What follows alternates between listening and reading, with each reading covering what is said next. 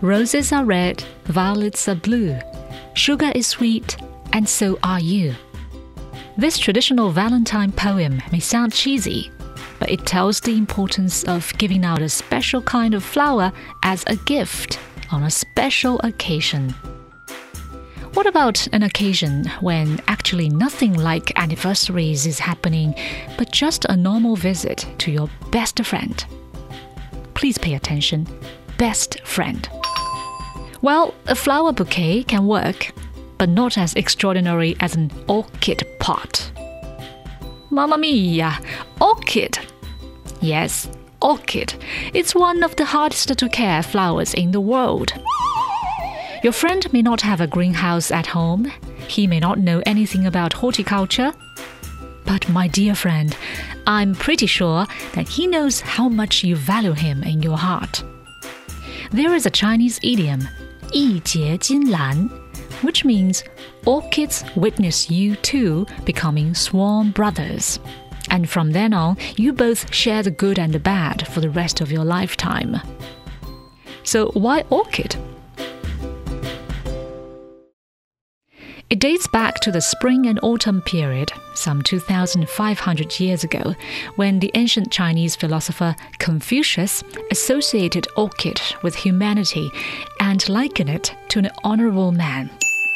It's said that Confucius has been seeking a ministerial job with the emperors of different states. But his efforts proved futile after traveling among the kingdoms for more than a decade.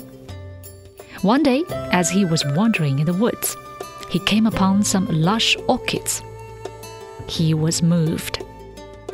The orchid's fragrance should be enjoyed by royalties in their residence, but they now look so solitary amongst the grasses in the wild. They are like noble scholars whom no one appreciates.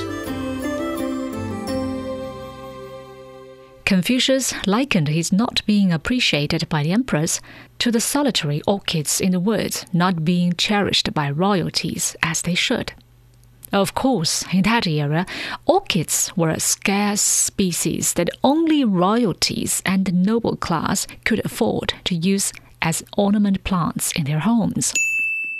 Confucius also thought that orchid was a flower of noble character and that they blossom and let out fragrance even if no one was around to appreciate it. Likewise, men of noble character will not let poverty deter their will to be guided by high principles and morals. From then on, orchids symbolize scholarly pursuit and represent nobility, integrity, and friendship. They symbolize a cultured gentleman and scholar and are often featured in artwork. Orchids almost made a compulsory course for Chinese literati, like poets and painters. Many painters mastered how to paint an orchid in a vivid and tenacious way. China's sage of calligraphy, Wang Xizhi, named his pavilion the Orchid Pavilion people of later generations copy his famous piece, preface to the poems composed at the Orchid Pavilion, which was about a celebration of an idyllic afternoon, but with much philosophical thoughts. In Chinese literature, orchid, together with plum, chrysanthemum, and bamboo, are referred to as the Noble Four, or the Four Gentlemen of plants. In the modern world, from the horticultural point of view, it's difficult to raise and grow orchids. Some are almost impossible to keep alive. Some live on the ground. Some are attached to woods. Their well being symbolizes a well balanced eco environment in certain places.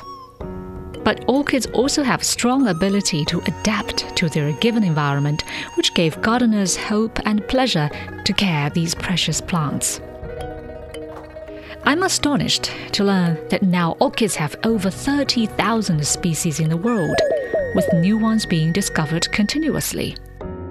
It's believed that one in every eight plants on this planet belongs to orchid family.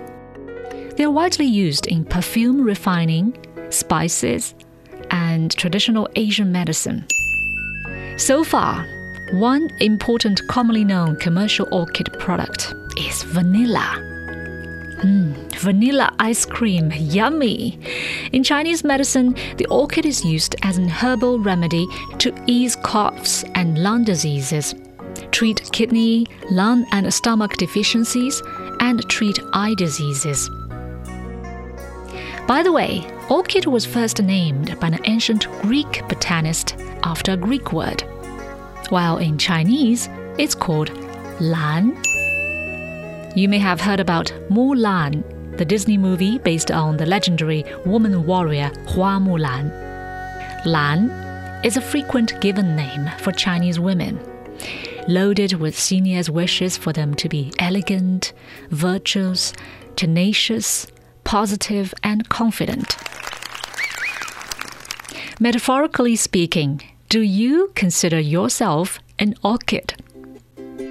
Even though you don't get a title such as Star of the Month or win any competitions in office, you are still doing a great job and fulfilling yourself.